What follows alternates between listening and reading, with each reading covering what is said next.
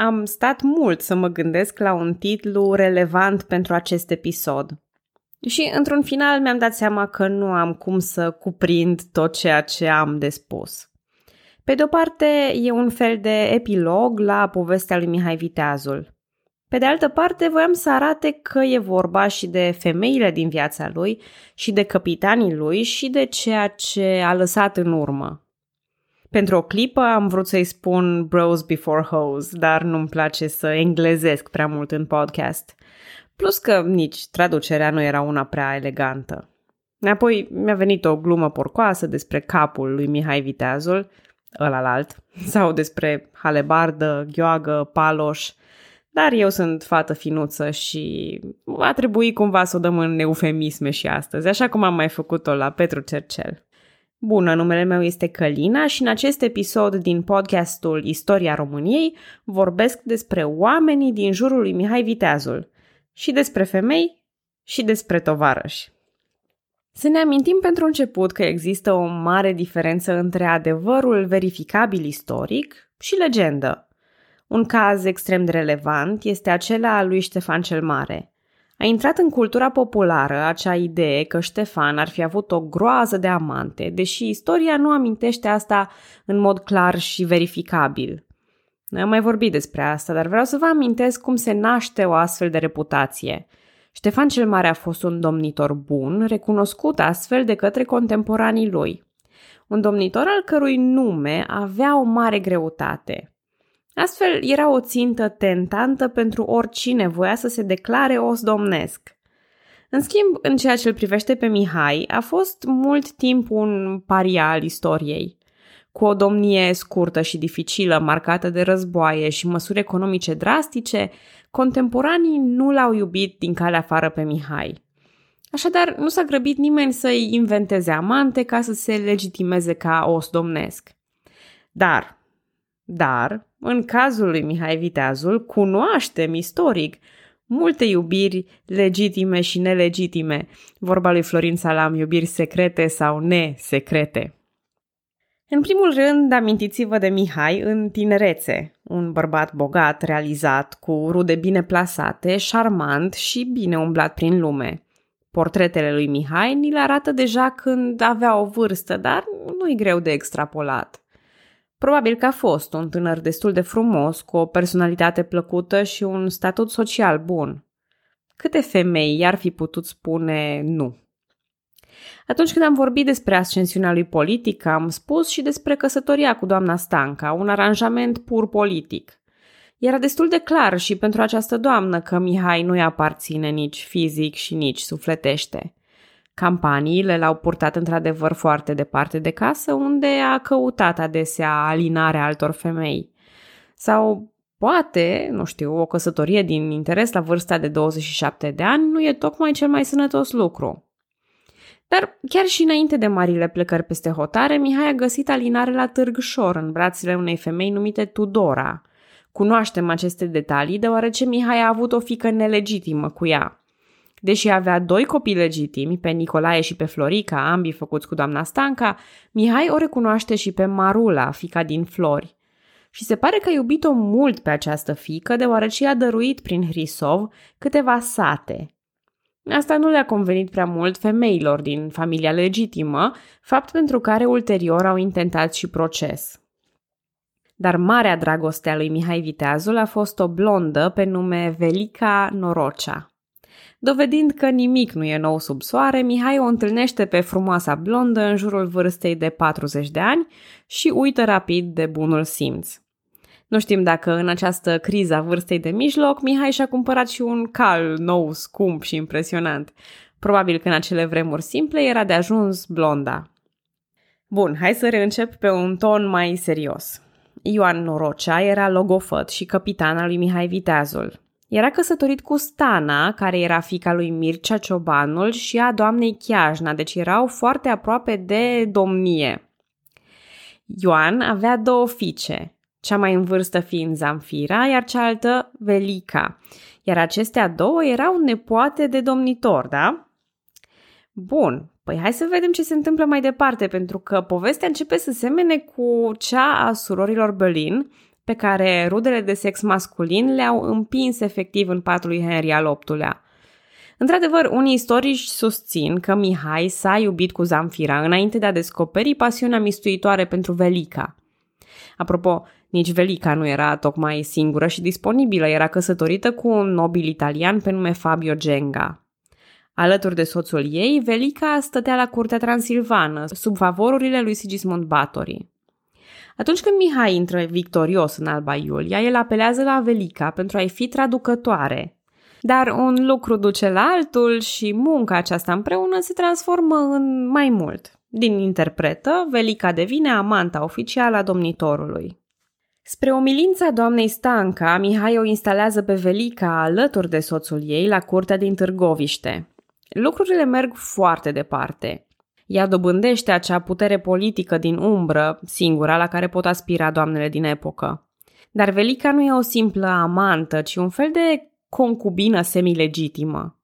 Spre exemplu, toată lumea trebuia să-i se adreseze cu doamnă și să se închine ca în fața unei doamne, unei domnițe.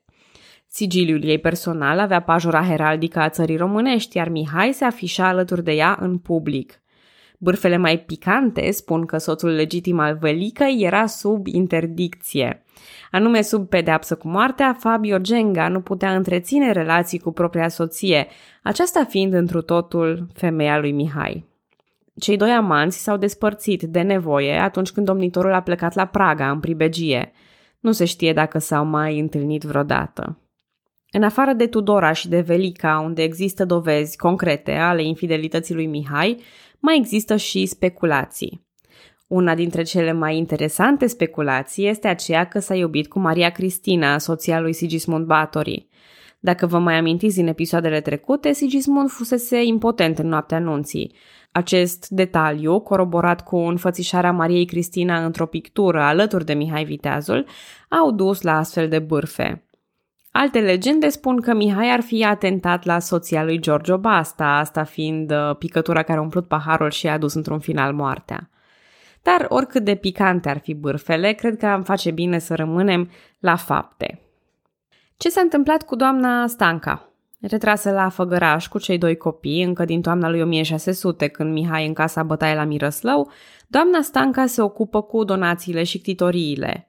Până la moartea ei din 1603, ea va rămâne o statică la Făgăraș. Acum, povestea doamnei Stanca este una cât se poate de tristă. Singura ei vină a fost să se nască într-o perioadă în care femeile erau pioni ai alianțelor. A fost înșelată în mod constant de soț, uneori fără nicio rușine sau ascunziș. Apoi a căzut pradă tocmai ambițiilor lui Mihai, plătind pentru ofensele lui. În 1938 s-a ridicat un bust al doamnei Stanca în fața cetății Făgărașului. Pe soclu scrie, aici a suferit toate umilințele și amenințările pentru că a cerut dreptate neamului său, chinuită și apoi veșnic nemângâiata soția lui Mihai Viteazul, doamna Stanca. Mama lui Mihai Viteazul, Teodora, s-a călugărit după moartea fiului ei, luând numele de Teofana. A murit și ea în 1605, fiind înmormântată la Cozia. Piatra de mormânt a Teofanei i-a amplasată chiar de Florica, fica lui Mihai Viteazul. Cum a ajuns Florica acolo? Păi, după moartea domnitorului, cei doi copii ai lui au luat drumuri diferite. Florica a ales să fugă înapoi în țara românească, o alegere bună în cazul ei. A dus o viață destul de liniștită, căsătorindu-se cu postelnicul Preda, având trei copii și, în general, departe de intrigile mari ale curții. Apoi, o mică bârfă spune că însuși Rudolf al II-lea ar fi cerut-o pe ea în căsătorie în vremea alianței cu Mihai. Dar soarta a decis altfel. Cât despre Nicolae, el face alte alegeri și prin urmare are parte de un alt destin. După moartea lui Mihai, fiul său își încearcă norocul la Viena. Din 1603 și până în 1608 stă în slujba împăratului Rudolf al II-lea, după care atentează la tronul țării românești. E arestat la ordinele lui Gabriel Batori, aliat al domnitorului de drept Radu Șerban. Acesta îl crestează la nas pe Nicolae, care cedează ulterior pretențiile la domnie. Culmea, după acest incident, se va împăca cu Radu Șerban și va merge împreună cu el în exil, despre care voi povesti mai multe când e cazul. A murit de gută la Viena în 1627 și a fost înmormântat la Ghior, mutat apoi la mănăstirea Comana. În episodul anterior am vorbit despre moartea tragică a lui Baba Novak, cât și despre scandalul statuii sale de la Cluj-Napoca. Dar cu ceilalți frați de arme a lui Mihai, cu acea bandă de răzbunători, cu ei ce s-a întâmplat? Banul Mihalcea, locțiitorul lui Mihai din Transilvania, a avut același sfârșit ca domnitorul. La ordinele generalului Basta a fost strangulat, iar trupul lui a fost aruncat într-o groapă neacoperită. Cadavrul a fost sfâșiat de câini, iar ceea ce a rămas din el a fost înmormântat la mănăstirea Mărgineni de către una dintre fiicele sale. Întâmplător, această fică era a doua soție a lui Radu Buzescu, un alt personaj de încredere al lui Mihai Viteazul. Apropo de frații Buzești, ca personaj colectiv, ei au căzut în picioare servind sub noul domnitor Radu Șerban. Radu le era unchi matern, așa că l-au sprijinit de la bun început să ajungă pe scaunul domnesc. Radu și Preda Buzescu sunt înmormântați la mănăstirea Călui, una dintre ctitoriile lor. Preda Buzescu, spre deosebire de film, nu a murit la Călugăreni. În 1602, Radu Șerban l-a numit Mare Ban al Olteniei, unde a rămas în funcție până în 1608, când a murit de o boală grea nespecificată. Un lucru interesant în ceea ce îl privește pe Preda, mai interesant decât faptul că a fost jucat în film de marele actor Florin Piersic, este confuzia cu Stroie Buzescu, al treilea frate. Vedeți voi, în poezia intitulată Preda Buzescu, Dimitrie Bolintinianu vorbește despre o luptă dintre Preda și nepotul hanului tătar. Evenimentul este unul real, dar protagonistul nu este Preda, este Stroie Buzescu. Așadar, în cele ce urmează, vreau să vă povestesc ceva senzațional. Nu e clickbait, că sunteți deja aici, e doar una dintre acele povești surprinzătoare, acele mici perle ale istoriei românești în care, ca să spun așa, noi suntem durii. În 1602, oastea țării românești se confruntă cu hoarda hanului Gazi Ghirai. La Teișani, pe valea râului Teleajen, pe unde Mihai Viteazul trecuse cândva Carpații, Oștile muntene stau față în față cu cele tătare. Atunci, nepotul hanului a ieșit în față cu o propunere inedită. Să se lupte cu el cine are curajul. O luptă individuală să decidă victoria. E ceea ce vedeți la începutul filmului Troia din 2004, când Brad Pitt îl bate pe Boagrias. Această înțelegere e destul de inedită pentru timpul ei, dar Stroie Buzescu acceptă provocarea. După o luptă grea, îl învinge pe tătar și îl decapitează în fața ambelor oști. Zgăriat pe obraz cu o armă înveninată, Stroie moare și el după trei săptămâni. Soția lui, Sima Buzeasca, îl îngroapă la mănăstirea Stănești Lunca și ordonă o piatră de mormânt care să spună povestea răposatului. Textul e însoțit și de un bazorelief. Un hrisov al lui Radu Șerban confirmă faptele, dar forma doamnei Sima este aceea cutremurătoare – Considerată la extrem prima femeie cronicar româncă, iată ce cuvinte a ales ea pentru a descrie lupta. Citez. Iară jupânul stroie, atâta nevoie pe creștini văzând, stătu împotriva tătarilor, de să lovi cu cumnatul hanului și lu junghie pretătarul. Și dintr-o acelul război, să răni la obraz și peste trei săptămâni se tâmplă moarte. În luna lui octombrie două zile, văleato 7110. Și nu fu prevoie câinilor de tătari. Dumnezeu să-l ierte. Am încheiat citatul. Nu știu pe voi, dar mie mi s-a făcut pielea de găină. Și alți capitani al lui Mihai au rămas legendare în istoria României. Radu Calomfirescu, un personaj reinterpretat și adaptat de mai multe surse, a fost rudă cu buzeștii, pentru luptele sale cu tătarii a fost supranumit Radu din Calonfirești, zmeul țării românești. Delimarcu, un capitan mercenar din zona Dalmației, era atât de temerar încât numele său nu e numele său. Să explic. Deli e un cuvânt turcesc ce înseamnă nebunul. A primit această poreclă datorită stilului de luptă agresiv – Omul a luptat în mai toate bătăliile mari despre care am vorbit, fiind la un moment dat în subordinea lui Baba Novac și contribuind și la cucerirea Moldovei. În timpul domniei lui Simion Movilă, Deli Marco a încercat să se opună turcilor la Craiova și a fost capturat, apoi trimis la Constantinopol pentru a fi interogat. Documentele îl numesc capitan de prim rang pe lângă Mihai. Turcii, inclusiv sultanul în persoană, îl interoghează cu privire la intențiile lui Mihai și îi fac mai multe oferte destul de bune pentru a trăda. Delimarcu le spune, citez, Mihai e un om de mare valoare și Dumnezeu va pedepsi nedreptatea care i s-a făcut. Am încheiat citatul. Refuzând a da informații, al trăda pe Mihai sau a se converti la islam, Delimarcu e decapitat și aruncat la câini. V-ați săturat de capitani? Eu nu. Popa Stoica, încruntatul pe care îl vedeți în film, e și el un personaj real, dar lucrurile stau evident puțin diferit față de film. Cunoscut sub numele de Popa Stoica din Fărcașe sau Popa Stoica Fărcășanu. El fusese preot în tinerețe, dar s-a înrolat în armata lui Mihai Viteazul. Atunci a fost, cum se spune în epocă, tuns, adică a devenit mirean și a început o carieră militară.